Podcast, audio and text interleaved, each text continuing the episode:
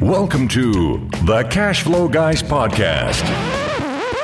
That's right, boys and girls. You know where you are, and you should know what time it is. This is Tyler Sheff, and I am the host of the Cash Flow Guys podcast. And this week, I got a special treat for you. Not something that we do very often. I got a special guest, and I know every guest is special, but this this guest is extra special. Why? Because he's a good friend of mine. He lives down here in the Florida Keys. He's also my partner in KeyWestRealtor.com. That is our real estate brokerage, a little team down here in Key West, and he's out here on the street making things happen with me, finding us great deals. Rob, welcome to the show. Hey, man, thanks. I appreciate it. And I want to start out with there. Well, this episode's going to be about that. It's putting, getting deals done, thinking outside the box. I mean, you're going to hear from a different perspective because Rob's got a very interesting story on how he got his own residence, frankly. Mm-hmm. And it's been a couple of years now, right? And uh, it's funny because that that's kind of how we really got to know one another. That that episode or that that time frame in his life. So back a couple of years ago, the short story, Rob, I met Carrie first, right? Mm-hmm. And his wife is awesome. I met Carrie down at a podcasters group meeting down in uh, Key West at the Key West Theater.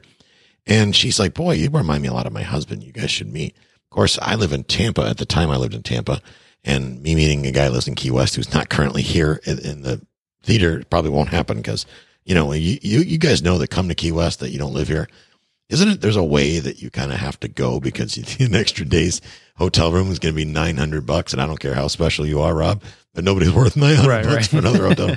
so you were doing whatever you're doing, um, doing deals and, uh, you couldn't make it that night, but that's fine. I got to know Carrie, became friends with Carrie. And then about a year later, you, you guys, we, we were talking, I think I was talking to Carrie on social media and she mentioned that you guys got this deal you put together. Mm-hmm. And here I am the the cash flow guy being schooled. I mean, it was uh, that was impressive because you guys knocked that one out of the parks. And I wanted to bring you on the show today. I want to talk about that because I think there's a lot that people can learn from your example. And I know you probably don't think it's a big deal, but you're just a, kind of that guy, dude. You're that wheeler dealer dude. Mm-hmm you know, you just like to get in. I mean, garage sales, right? Yeah, that's what's super exciting to me is the, yeah. the art of the deal, kind of, right? You know, what it takes to get something. There's not always one answer, right?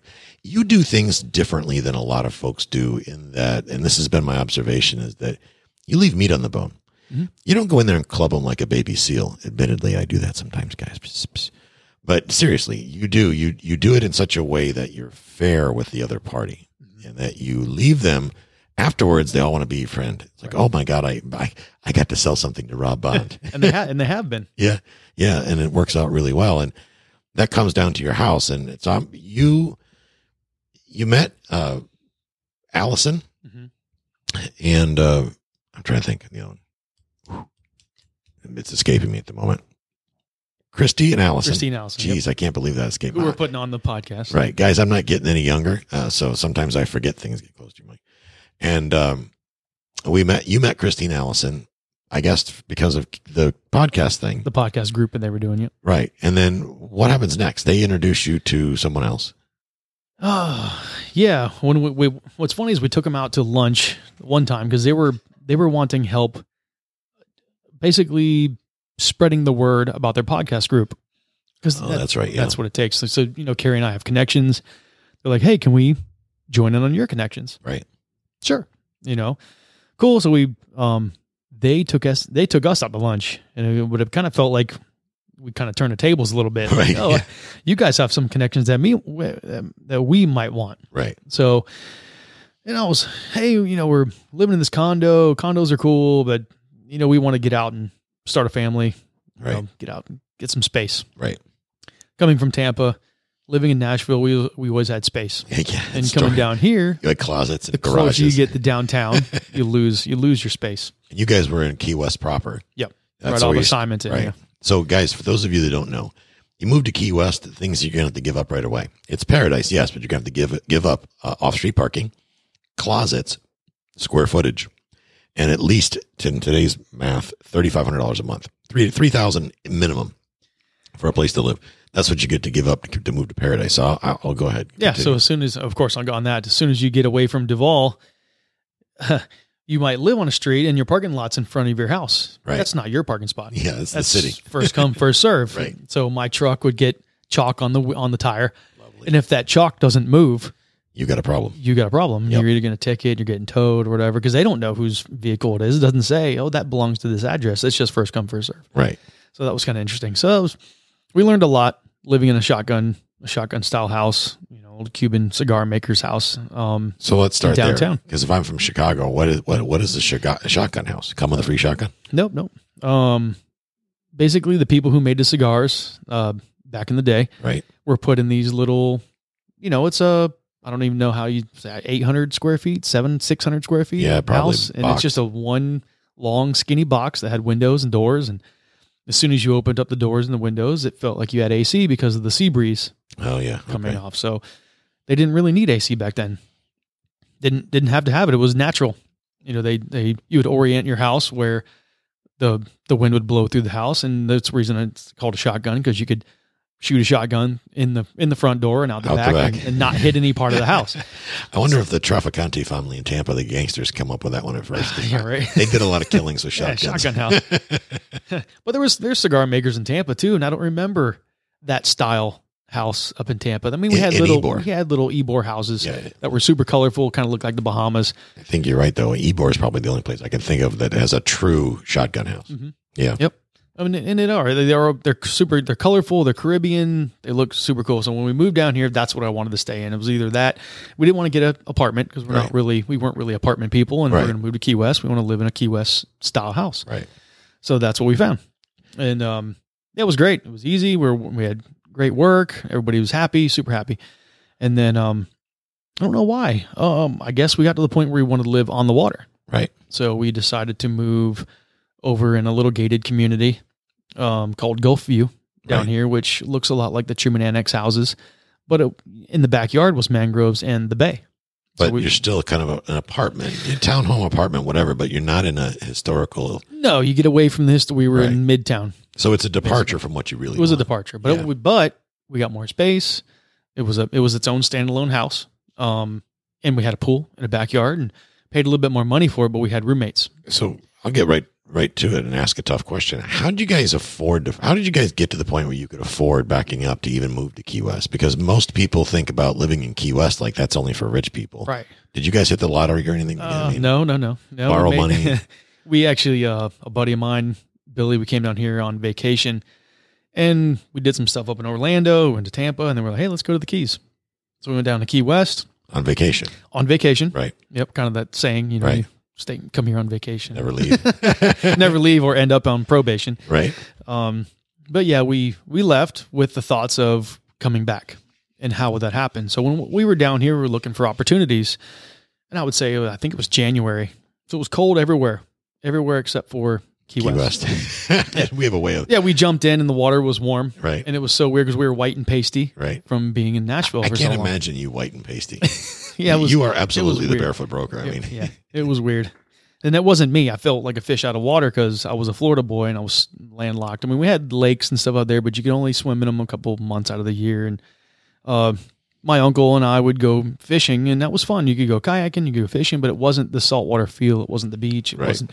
It wasn't Florida. well, you could swim in the in the lakes year round. You just have to bring an ice pick. Yeah, think. you'd be super cold. six Yeah, months out of It was really cold, and the lakes weren't even lakes. They were. They used to be rivers that they dammed up right. and made a lake. So reservoirs just kind of a essentially. yeah. big, big reservoir. You know, you'd be kayaking over and you'd see a, a tree Oh, under the water underneath you, or a, a barn or something that they that didn't that got flooded when the when it was a dam when it was dammed up. That's kind of cool and creepy at the same time. it was time. creepy, really creepy. you could go and you could see the street would end.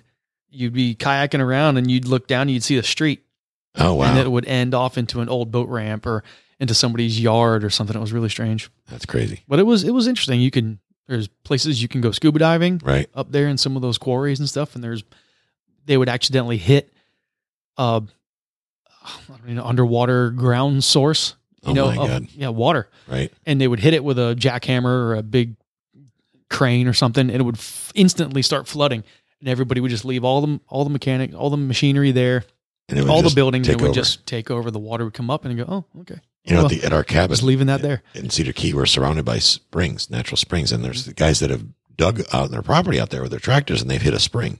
And to your point, yeah, it's like they got to quickly bring more dirt to the equation and make a bowl to hold it, or it floods your whole property. Mhm. It'll just just dissolve everything. I really want our pond is not crystal clear. Admittedly, it should be, but it's not, and that's a whole other story for a different day. But I really want to um, do something with that to solve that, but I'm a little scared. I was like, I'm going to take that one last scoop of dirt in the pond, and then we get a problem. But I digress. So you. You guys come down here on vacation. You vow that you're going to come back. Come back on vacation or come back to stay. No, it was it was a weird time up in Nashville. We were kind of getting out of the some of the recession time, Right. So everybody was kind of up in the air about what they were doing, and and it was come down here, and it was like there was no recession. Right. Nothing was really. The- People weren't worrying about anything. They were still spending money on drinks and food, and Entrepreneur's paradise. people who were down here were still spending money. And everybody up home, you know, not home, but basically home, Nashville. Everybody was in save mode, Right. in scared mode. So we came down here, and everybody was in happy. And what year Happy was mode. this about approximately? 2008 ish. Oh yeah, Yeah. The, the poo poo was about to hit the fan. Yep. Yeah. So that's during all that. So it was cold. It was a really bad snowstorm. Everybody was miserable. Like, you know what? We're gonna escape. We're we're going away. We're going to we're going to Key West. So I think back then the people in, in Nashville were probably a little more sober than the people in Key West. The people in Nashville like, oh, we got ourselves a shit sandwich here happening. right. but in Key West, they're like, yeah, whatever. Hey, Yeah. Look, boobies. well, my house is worth a little bit less than it was last year. Oh, right. Oh well. it'll be fine. We're not going anywhere. Right. Bring me another round. Yeah, oh, because when your house goes down in value, if if you were to sell it before it dropped, I mean, you still have to go buy another house. Right. You might get a good deal on the next one, but you got to, you know, you got a little bit less for your house, and it's all it's all relative. Same thing if you sold your house when it was more valuable. Everything you go to buy is going to be is going to be more expensive. Right. So It's, it- it's all relative. why don't people, and this is a good question. I, I wish I could have more people give me an answer. You sell when the market's hot. hmm and then you go buy again while the market's hot. Right. Why wouldn't you just go rent for a year or two? People are like, I don't want to move. Have you ever done the math on that? It's, Oh, yeah. It's crazy. I mean, it's like selling when the, the stock market crashes. Every broker on Wall Street sells off your portfolio while you got your toes in the sand. It's like, I just lost blank in the stock market. It's like, well, why did you sell when it was down? Well, I don't know. I, I deal with so and so brokerage and they sold. Yeah. And I started digging into it. And it's like, oh, I know why they sold because they're on commission and their commission plan, unlike mine, means that if they do a trade, sell your shit, they get a commission whether they sell when it's up or down. Either way, they get paid. I wish I could do that. Mm-hmm. Hey, the stock market or the housing market crashed. Time for Uncle Tyler to sell your house. You guys be like, no, no, I got a brain. I've listened to your podcast. I'm going to wait until the market goes back up because the market crash doesn't impact you. If you're used to paying $500 a month for a mortgage payment, let's say, or 5000 a month, doesn't matter. And the housing market crashes. Well, why do you got to sell it? No, you don't. Right. So down here, I imagine you show up and you're like, you're, you're a Tennessee realtor hmm and you're probably thinking, I can get me a great deal. Yeah. What that Well, look the like? places the the places we were looking at weren't that expensive. We we figured the best way to move down here would be to try it out, Right. and that's renting. Right. And renting was easy back then Sure. because you know the the market was down. There was all kinds of people available. Rent Right. was rent was low. There was more inventory we back could- then than yeah, there was people to rent it. Okay. So we could go rent a really cool Key West house. We could rent a place on the water. We Get a couple of roommates. Right. It's like what a lot of people do down here. You come down here and you get roommates. sure. And roommates, if you can live with them, then you can then you're fine. Right. Yeah. if you trust those people, then you'll live a happy, happy life for a couple of years. Yeah. So we decided to do that. Um, well, that's not even part of the story. Before even the the reason we got down here in the first place was we saw a need for photography and marketing and stuff like that, and that's what my wife did, and that's what mainly what we were doing. I could I could do real estate from anywhere. I just had to take the Florida license since Right. it wasn't reciprocal Right. down here. I just had to take the test again. It, okay, so let's let me stop you there for a second. You're you're a Tennessee realtor because I know I have a lot of listeners Mhm. that are realtors, um, and you you have your little market up there. You have your customer base. You've worked hard to get it. You're selling houses. You're doing your thing, and I think you were doing mortgages as well, right? For yeah, I did. I did mortgages in the early 2000s, and then what's funny is being up there when everybody when the market was crashing. I was more of a buyer's agent. Right, You know, we weren't. You know, the way to make it up there is to list a house right, and you put it in the local magazines, Mhm. and then people look through the magazine, and they call your ad, right, and then your phone rings. Hey, you're a realtor. As long as your phone's ringing, you're making money. right. If your phone's not ringing, You got a problem. you've got a problem. Right. The main thing is to make the phone ring. Unless you're a country music singer, then you can moonlight on Saturday Yeah. nights, It's right? it's getting the phone to ring. Right. That's with any business. If you sell a widget and nobody nobody knows about your widgets, it could be the best deal on earth and nobody's going to buy it. so, what did you do in Nashville to make the phone ring? that when we were new in the market, we actually piggybacked off of some of the bigger agents in our office, well, allowed us to market their smaller listings. Okay, so you you reached out to them. You said, Mhm. "Hey, you got this thing for sale." They were like, they were a smart agent Yep. with a brain, and said, "Geez, if they're willing to spend their time and effort to market my listing, I'm already got it the MLS. Someone's going to sell it. Oh yeah, Doesn't necessarily have to be them. and Why we, not? And we were smart. Nice. Um, we sat and said, okay, well, who, what house is going to sell the easiest? So we went to the cheapest three two, right. cheapest two one that we could find that we knew were gonna, was going to sell quickly, and we advertised that house. And so when the phone rang, my number was on the bottom of the ad, Nice. and uh, Carrie and I were a team. Oh, that's we right. She was a we were the bond team. Yeah, Right. she was licensed too because she was better at the marketing than I was. I wanted to go out and meet people and shake hands, you know, give hugs, shake hands, and uh, create my little connection, my Nashville connection. Right. And she was uh, in there typing and making graphic designs and making the ads and doing all that stuff. So that was fun. That's cool.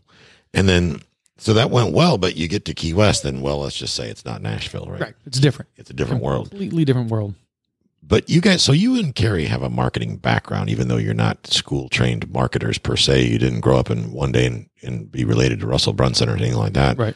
Um, Dan Kennedy's not on your Thanksgiving inve- in guest uh, guest list, but you guys found the most likely thing to succeed, the house that most people can afford. So, Mhm. and guys listening to this, realtors, a lot of you will go, I'm going to go find the most expensive house in the street and market market that. Well, here's the problem: you when you do that, the there's not not everybody can afford that house. If, if you're looking, if you're selling the three two, uh, that's two hundred thousand dollars in a market where most houses are between two and three hundred thousand dollars. A pretty damn good chance you're going to sell it. But if you're selling the McMansion, that's two point six million dollars in the two three hundred thousand dollar neighborhood, and those do exist all over the place, or in that general vicinity, then you can expect that process to take longer. The marketing will be more expensive because you're going to hit a smaller number of people. Um, and so you're you're basically like fishing in a in a wine glass versus fishing in an ocean, right? Mm-hmm. uh, when you're dealing with a larger, more desirable house, or I'm sorry, a smaller, more desirable house that most people can afford, it's kind of like fishing in a wine glass. You're pretty much guaranteed to catch a fish versus casting out into a, a vast ocean. You know, who knows? You might get nothing, right? Might get eaten Right. by a shark. Who knows? So you guys, you come down here for the boat races. Carrie's a photographer. She has that graphics background. What are you doing? Are you just hanging out on the beach and playing Jimmy Buffett or I, what are you? I can't even think of what I did do. Oh, Right. no, I was a photographer. Oh, that's right. You were helping her. I was the photographer. I was the photographer that made the most money Really? because I sold it the way that I would want to be sold to. Nice. You know, I'm like, oh, you know, we're on these boats. There's hundreds of people. I divided everybody into families. Right. There's just no reason me talking to the the mom if the dad makes a decision. And I sat everybody Oh, down and we introduced ourselves and we gave them little bracelets. Remember those Livestrong bracelets? Yeah, yeah. So we gave her we those are real super popular in the late 2009 10s. So know, how did you know how to segment these people? What did you where, use? where they were sitting. I just basically profiled everybody. really? I was Break a master, a master profiler. okay, well, you gotta. We're gonna. you're not. I'm not letting you off the hook on that one. Oh, because yeah. I'm fixing to learn That's a skill that most people had a hard time with because we had to hire photographers because we got on these boats. Uh, the boats there was four of them going out four times a day, right. which I started calculating in my head.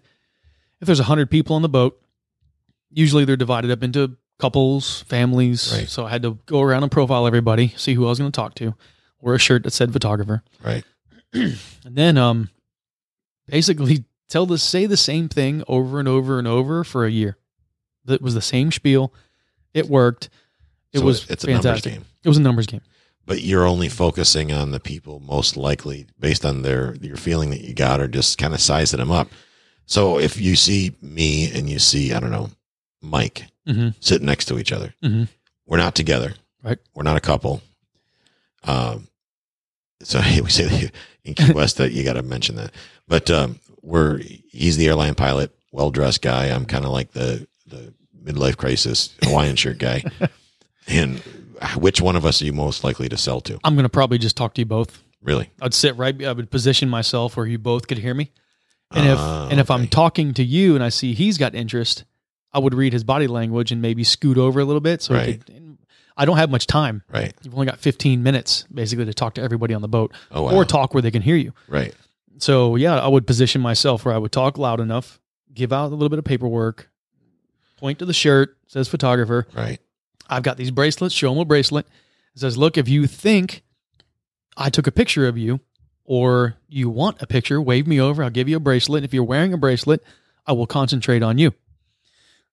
And that worked out great because then I could tell who was interested See. right away. I'll concentrate on you. Right. I'll, I'll give you the love. And when I'm walking around, you see me point the picture and, and I would wave. Right. I would wave, you would wave, click, click, click.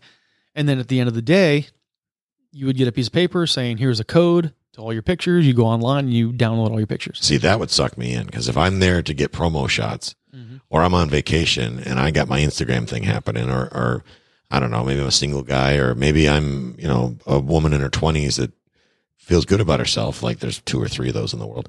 Then I would be like, oh my God, that, here's a photographer that'd be like my, prefer, can my capture personal photo. capture the whole moment. I mean, I captured underwater um, shots of the sharks and the jellyfish and the fish and the everything, the reef, everything that you can't capture, I would capture because we figured we were watching the mother or the grandmother take pictures of the family and they weren't in the pictures.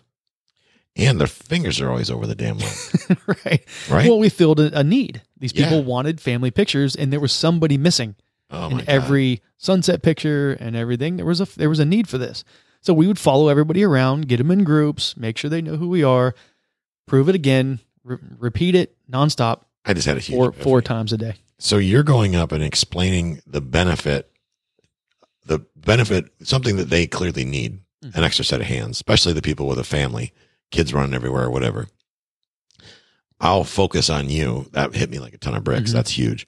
I'll focus on you. Makes me feel special. Right. Makes me feel like what I am doing matters.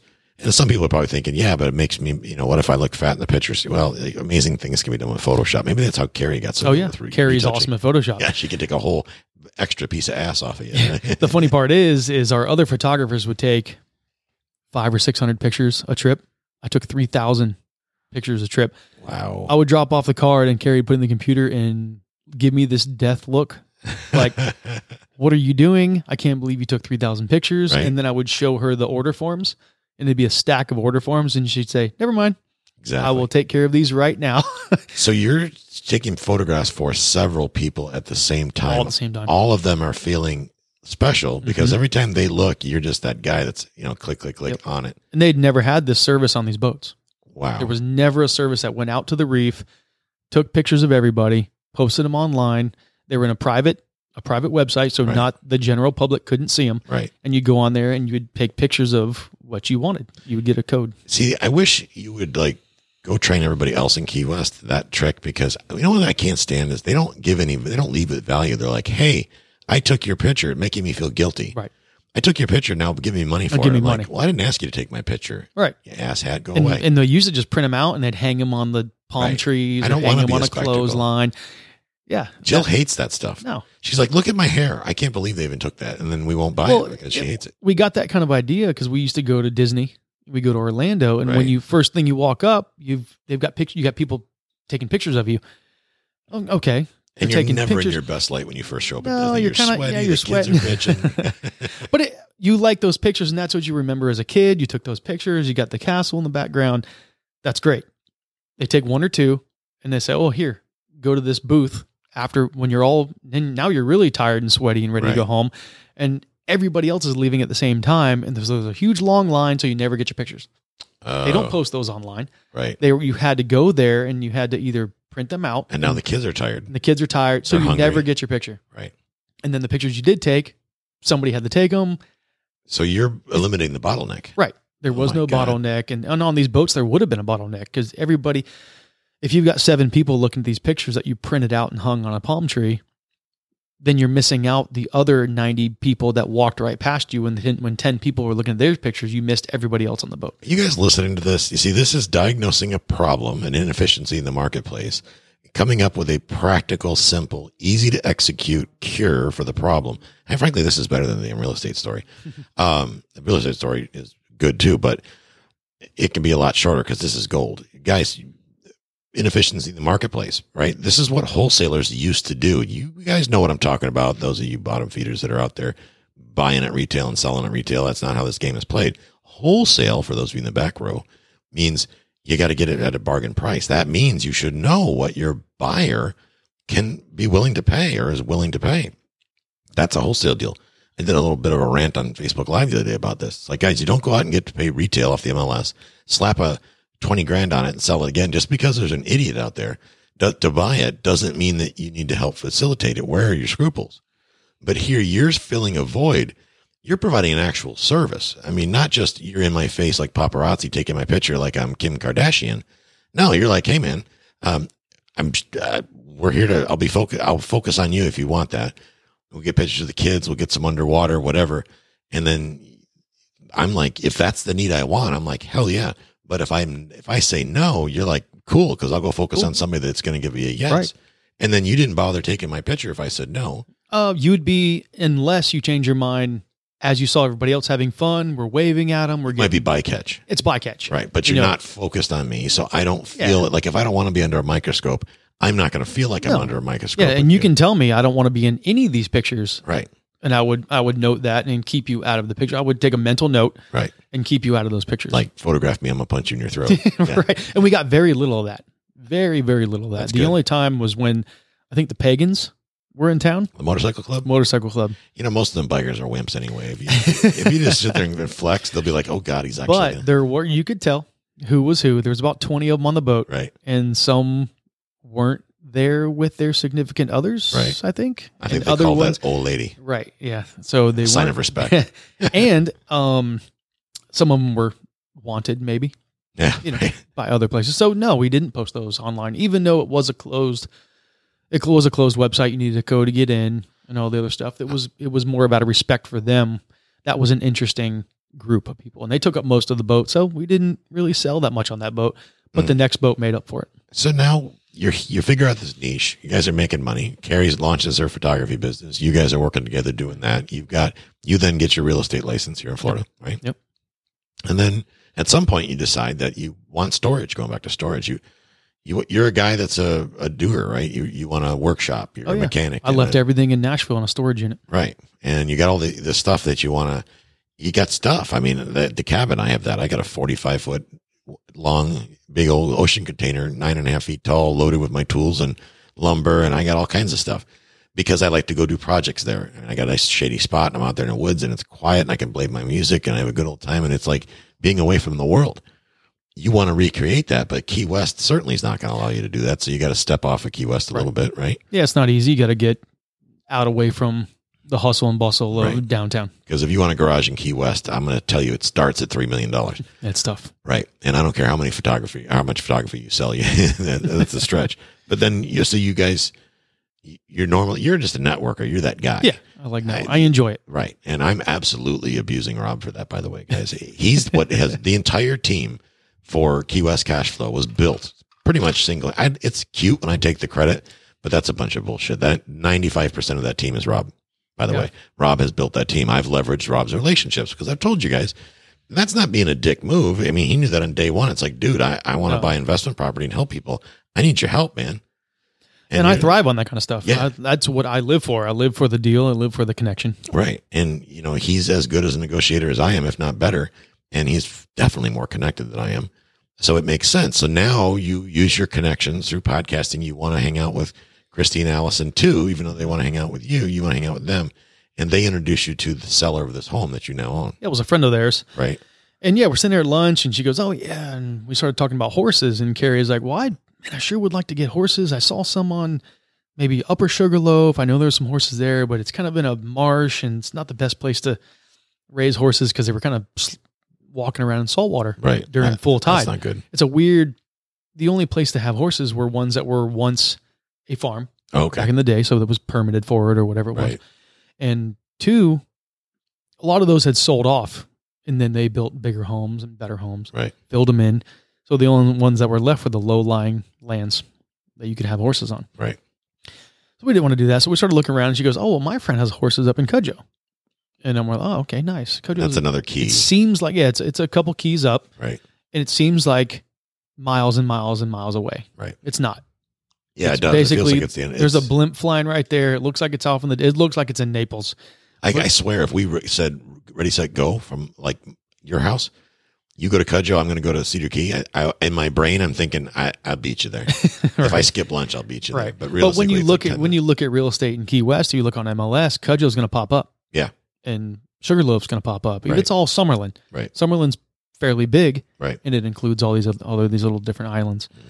Um, so yeah, when you're looking at property in Key West, you will see a, a price difference between Upper Sugarloaf, Lower Sugarloaf, Cudjoe, and the only way I could remember where it was is they said, "Oh, just go to where you think the blimp is anchored." which like, the where- weather blimp, Yeah, or the immigration or drug yeah, the big blimp you see going driving up and down the keys. You can look it up. It's an Aerostat uh, blimp. I'm like, oh, I know where that's at. So me and Carrie, of course, driving up past the road. Right. You know, we I'm looking for it. I'm looking off, you know, to the to the left, and we pass it. Right. Go around the corner. I'm like, man, the, the blimp's behind us. How, how did that happen? So we go up and we turn around. Of course, the seller or not seller, the the friend is waiting for us. She's like, oh, it took you took you longer than I thought. You're just right. You know, you're just like right there in Key West. And I was like, yeah, we passed it. Yeah. You know, we came, A couple times. I blew past it. and then we came down and looked at it, and it was a it was a small house, but it had some acreage and a barn and had everything, everything that we if we would have seen that coming from Nashville, we would have said sure, Yeah. perfect. Make it happen. But we worked downtown, we worked on the water. We needed back when we first down, moved down here, we needed to be closer to downtown. And this need, is not need to be able to skateboard basically or bike ride your bike Right. to work because Right. parking is an issue. Right. Oh, yeah. So if you you got to live closer, so you're going to pay more for rent Right. or bu- pay more for your house, but you're closer to work. You don't have to pay the parking. You don't have to. You get to know everybody personally. So, how does that house get you over to where you are now? Because you don't live in a small house anymore. Right. No. Yeah. So we looked into that house, realized it was a little small and it's kind of not exactly what we want. And she's like, "Oh well, oh well, I guess I'll I'll just go hang out at the Sugarloaf house for a little while." And I said, "What Sugarloaf house?" Ding. Yeah. And she goes, Well, I've got another house for sale, but you can't have, of course, you can't have horses there, but it does have a garage. And I'm like, Well, do you mind if I, being, being my, my realtor mind kicked in then? I'm like, Okay, well, have you sold this house yet? Or you, what, what's the story with this thing? She goes, Right. Oh, it's my, it's my house. It was my house before I moved to Hawaii. And, um, oh, man, I sure would love to, to go to the, the right people. She doesn't really care. She's, you know, she's got good money. So Mhm. she's not relying on this house to sell to buy Right. another house. She's perfectly fine. It's just dead weight. It's just a point. dead weight house. It's Right. a problem. The house is, and I when I got to talking to her, we, we showed up and the house is beautiful. Yeah. Oh, she, God. she yeah. just had it painted. The landscaping was done. It's on the two water. car garage. It was on the water. I'm like, Yeah. oh my gosh.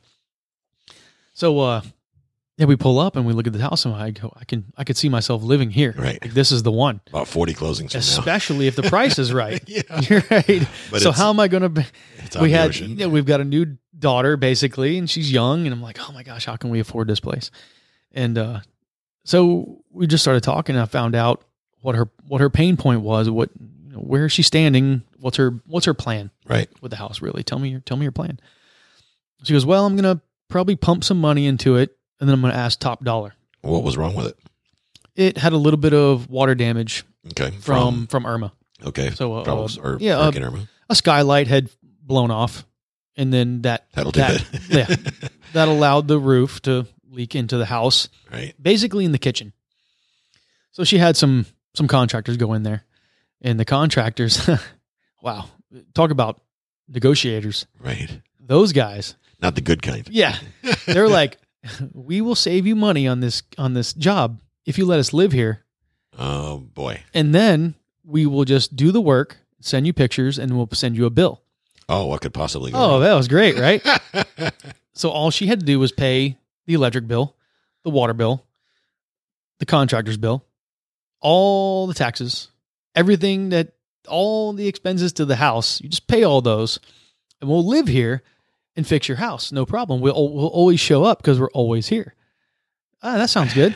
I guess in theory it sounds sounds- decent. And what's funny is I didn't realize that was going on too much. Right. And what a great idea for a, I wouldn't say a, a grifter. I guess if it worked, it would be a great idea. Nobody took advantage. But If it worked. then you know, America. right america so so i met met those people and um that was interesting so i saw a problem there that was a problem I'd say. yeah because all it looked like all they did was demo Oh, They- they, were good at that. they're just oh yeah well money there's money in demo I can sledgehammer the hell out of stuff. You Oh, yeah. need sledgehammer help? I'm your guy. and what's funny is you can take your time Right. Oh yeah. Bec- because you want your contractor to be busy, And well rested. not too busy, well rested, but you also want them to want to get the job done Right. in a reasonable time. right. But they were living there. So the sooner you got the job done, The sooner the they'd have to sooner move you're homeless. Oh yeah. so why would you work your way out of a home? Right. Who knows? She wasn't on a time frame. Especially in the Keys where there's no place to live anyway. Yeah, Yeah, there was nowhere. There was it was the prices were going up. So they got a free ride. Free ride, Oh my. free bills, No all they had to do- motivation to move. no motivation. So you guys have heard me say don't ever buy a house with the seller still in it. Here's here's why. Okay? That this is a here's your sign moment. No disrespect to the seller, mm-hmm. but they don't know any better because hey, here's the thing. There are people out in the world that actually think the people will not screw them and that's cool. I I I, I used to be that guy. I I'm a little less of that guy these days, but please go on. So the house is tore apart. Oh yeah. You show up on the thing with I mean literally she's probably looking at you like you're wearing a cape. oh yeah. She yeah, Superman she, outfit. she opens the door and I see hammer marks, pry bars. There's a hole in the floor, like all kinds of crazy stuff. But, Right. But the bones were good, just because the drywall might have been wet. The drywall that got wet was removed, but then they started removing other drywall that wasn't wet Oh boy. because there's money in that. Sure. Well, and it takes take time. take down a wall. Hey, thousand dollars. I could pay rent in Key West, or I could just keep taking this house apart. Right. hey, I'll take down this other wall. Thousand dollars. So she's just pouring money into this house and nothing's been done. Very little of it was was done. Um so but she did the important part. She Right. did the roof, which is great. She did the windows, which were great. So all of the expensive things that would usually put you out of a deal, would Mhm. usually make it a deal breaker, Right. were already done. Nice. It was great. So it was almost a perfect situation. So all I have to do is do some flooring and some drywall and paint and you know make sure the plumbing's updated and Right. do all that stuff and hey, build a kitchen.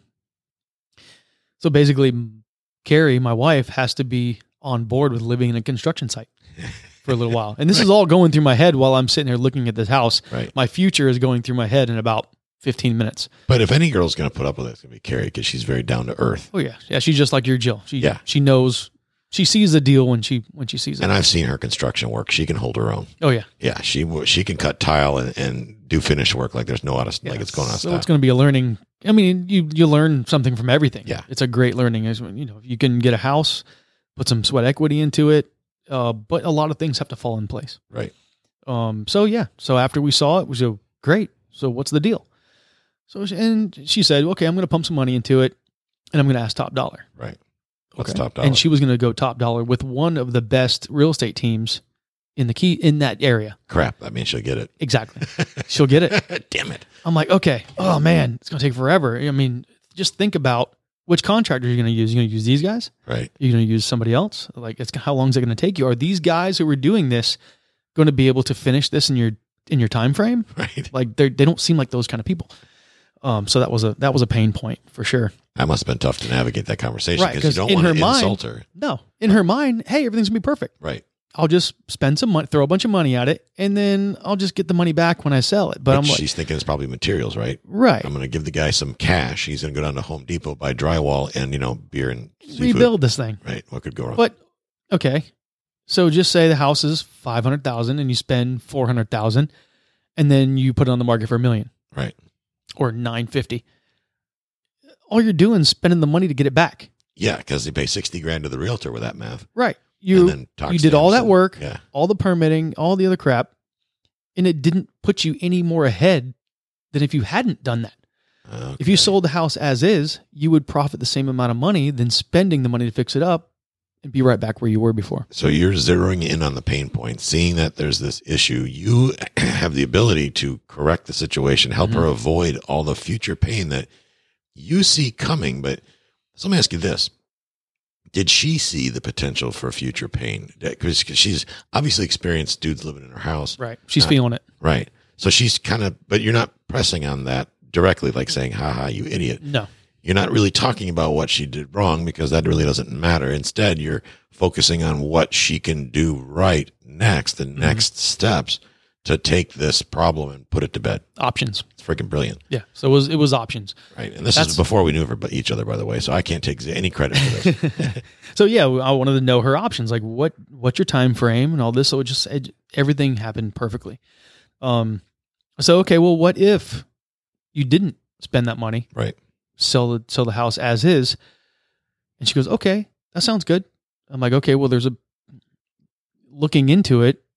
The banks aren't going to loan on this property the way it is. Probably not. Probably not. I mean, the roof. Hey, that's great. It's new, Right. but everything else needs to fall in place too. Banks are going to look for certain things. You can. So those of you listening, especially if you're rehabbers, probably thinking, well, you can go get a hard money loan. That's cool if you're gonna do something with the hard money loan in a ricky tick period of time. But if you're gonna move into the home, because keep in mind, guys, what maybe you're missing here is they're gonna move into this home, which means they're not gonna be excited about paying ten or twelve percent interest and four points on the front and four points on the back to some shifty hard money lender.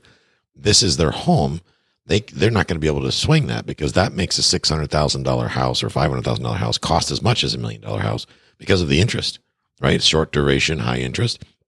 I get that the investor needs to get that because it doesn't make sense to have their money out. If they can't get 10 to 12% on their money short term, then there's no point.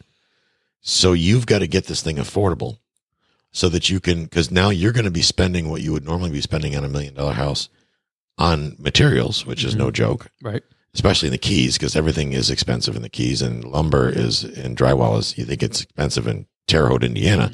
Well, you need to stop by the Key West Home Depot. Holy crap! We lucked out. We got it right before all that stuff went crazy. Right, but you're still paying a key surcharge. Mm-hmm. You're not in Pinellas Park, Florida, buying lumber. Right. two dollars a board. You're you're paying eighteen fifty. So now you decide, okay, you're going to make her an offer, or she just says you want to buy it. Yeah, she goes, if you could, um, I, I, I give her the option. I said, look, we could do this. Come up with a down payment Right, you're happy with. I, I'm not didn't ask her whether the house was paid off or not. I go, that's your business, right. and let me know how I can help you, and I'll make it work. And she goes, okay. So she called me back the next day. I would need a hundred thousand dollars Right. down to pay off, you know, just to make she she's not a bad person. Right. She wanted to give these contractors some money and then also uh, I think she wanted to do something with her horse property. Okay. And that that would allow her to put the money from that. So the hundred is not that she doesn't trust you. It says she needs that money. She wants that money. There's a purpose for that right. money. That would make her happy, warm and fuzzy, and then she could basically step away from the house for 2 years, give me a 2-year balloon. So I would have 2 years to bring it to a point where a a conventional loan would be happy giving me that amount. So a hundred grand is a lot of money. Mhm. And I know a lot of folks listening to the show are like, well, that's cool, Rob. Great for great on you. But I don't have a hundred grand. What would you have done if you didn't, you weren't in a position to come up with a hundred grand, first of all? Oh man. Well, I mean, with all the stuff going on at the moment, we had to tap every resource we we could get a hold of. We, we So you could earn it if Oh, you yeah. wanted to. yeah, we could earn it, but would we earn it fast enough to get the 2-year balloon? You know, it's like pay your bills, build the house, all the materials. So it was definitely a dance. It was a it was a very it was a very I don't know, thought I out you dance. saying that you, one of the things you consider was tweaking the loan program that you had with the seller to make it work. In other words, yes, if I can't come up with a hundred grand, maybe we stretch this term out a little bit. Mhm. work that out. And guys, when you're doing these deals, exactly what Rob just said, sometimes, you know, be careful asking the seller exactly what they need to some degree because then you might get unpleasantly surprised. I need a million bucks. Crap. I just happen to be $900,000 short of a million bucks. But Right. that said, when they're saying I need a million bucks, or in this case, a hundred thousand dollars, there's a reason for that. So Rob obviously knows the reason, which means he asked the question, you know, what in some, in his way of how, what's that money for? It's a great way to air that so that it, because when the seller says it, it sometimes doesn't make sense to them after they say it, and it and inadvertently it can cause them to reduce that money. Well, maybe if you can give me fifty, I've done that before. It works. Also, if he couldn't come up with a hundred grand for some reason, uh, then he could always add time to the equation. Like, hey, let's exit this thing and let's refi out in four years or five years. Uh, give me six months to come up with a mortgage payment or the down payment, or give me a year. We're doing that down here, guys. We're, you know, I'm getting ready to write a contract on a $10 million piece of real estate with Rob as my broker. And you know what? I happen to not have $10 million sitting in my bank account. Probably nor will I ever. Well, I shouldn't say that. It'd be, I'm going to try, but you know, you know what I'm talking about. And I don't have the down payment that you would want if you wanted 20% down on 10 million. I don't have $2 million in liquid cash I'm willing to throw into the deal while I wait to raise the money. Uh, am I going to put my own money in the deal? Sure. But I'm going to structure the offer to where the seller gives me time so that I can perform, right? So it's either money or time. one or the other. If you give me, I'll get you the money if you give me time, Mhm. right? Or I'll give you your price if you give me my terms. And that's basically what you're doing here is Right. okay, you want a hundred grand. I can come up with a hundred grand. I know where, how to get that done. You can leverage your network. You can go do more photography. You guys making a hundred grand for you two. You guys are like serial entrepreneurs, not hard. Yeah, I mean, even on the simple side, we could have said, "Hey, we're going to move into the house. Right. Trust us." You know, Meanwhile, pinky swear. I'm going to fix the house up. Then I'll just, I'll, I'll just take a HELOC or something and give you that. right. I mean, who knows? So the person last week that come that called me or emailed me and asked me if they could have a discount on my ninety nine dollar how to raise money course. Come on, man, that's ridiculous. Rob can go out and, and figure out a way to come up with a hundred grand in relatively short order. You can come up with a hundred bucks. But anyway, I digress. my point is, is that you identify a problem. She knows that she doesn't probably want to go down this road. She's comes to you with a potential other solution. You then leverage your network that you spent some time meeting people, whatnot. hmm Um, you guys build a business out of thin air down here in Key West, which is no joke, by the way. Ask me how I know.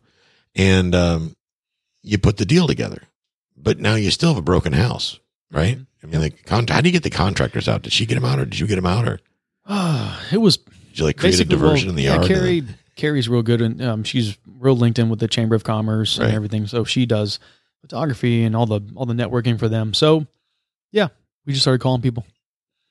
We did what we could do on our own, Right. and then we we hired professionals for what they could do. How'd you get rid of the, the contractors that were there, though? well, she did that for me Nice, when she said they're we sold the house, they're moving in. right? They actually were fine. Like they were, Well, yeah. it's a small it's a small town. What choice did they have? What's for dinner? You know, I didn't find concrete in my uh, toilet Oh, on in I've the sewer lines. I didn't I didn't find dead shrimp in the in the walls or Thank anything like God. that. I mean, they could have. Yeah. They could have been disgruntled. Well, Um, but no, they were good. It's it's it's the keys. Everybody knows each other. I knew them. They knew me. We knew of each other. We seen each other out at the tiki bars and Right. stuff like that. So there's no reason to be disgruntled down here. Everything it's just a different way of life. it's a different way of life. Right. Everything comes full circle. It's kind of hard to stay. Mad I'll help down here. those guys out. They'll help me out. We're Exactly. you know nobody disgruntled. It's just it is what it is. Right. So you're under contract, You're off to closing, you get seller financing, Mhm. right? The seller sees the value in taking in a hundred grand cash, giving you the seller financing, leaving you with the broken house. You're going to take care of it. Right. So fast forward, you take care of it. Now you have this gorgeous house. Mhm.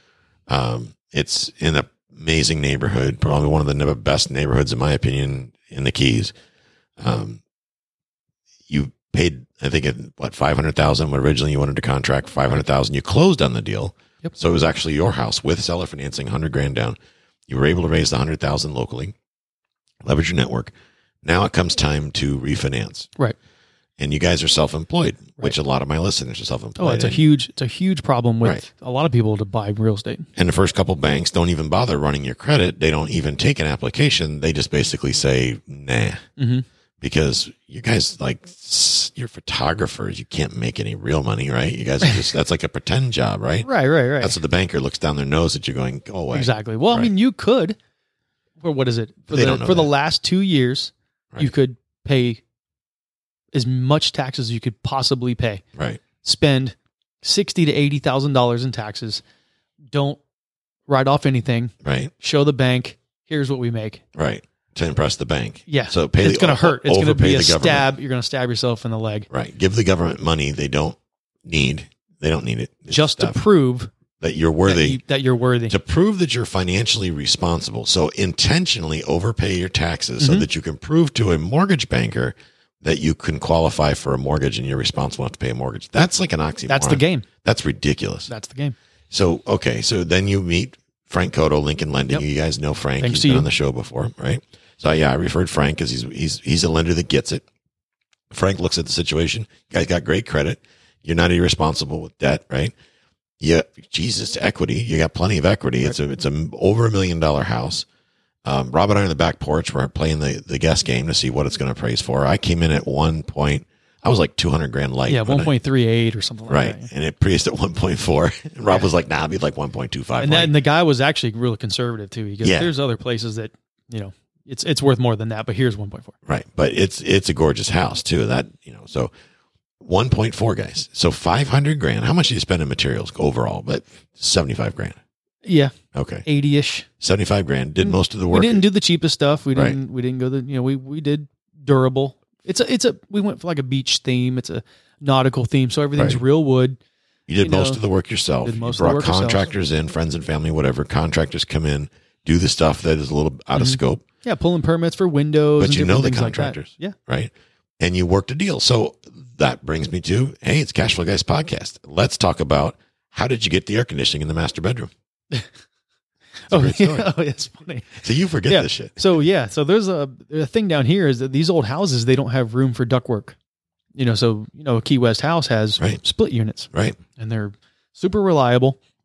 They're quiet. right, You know, that's not a window. What do you call them? Window shaker. right. You know, an old an old window shaker.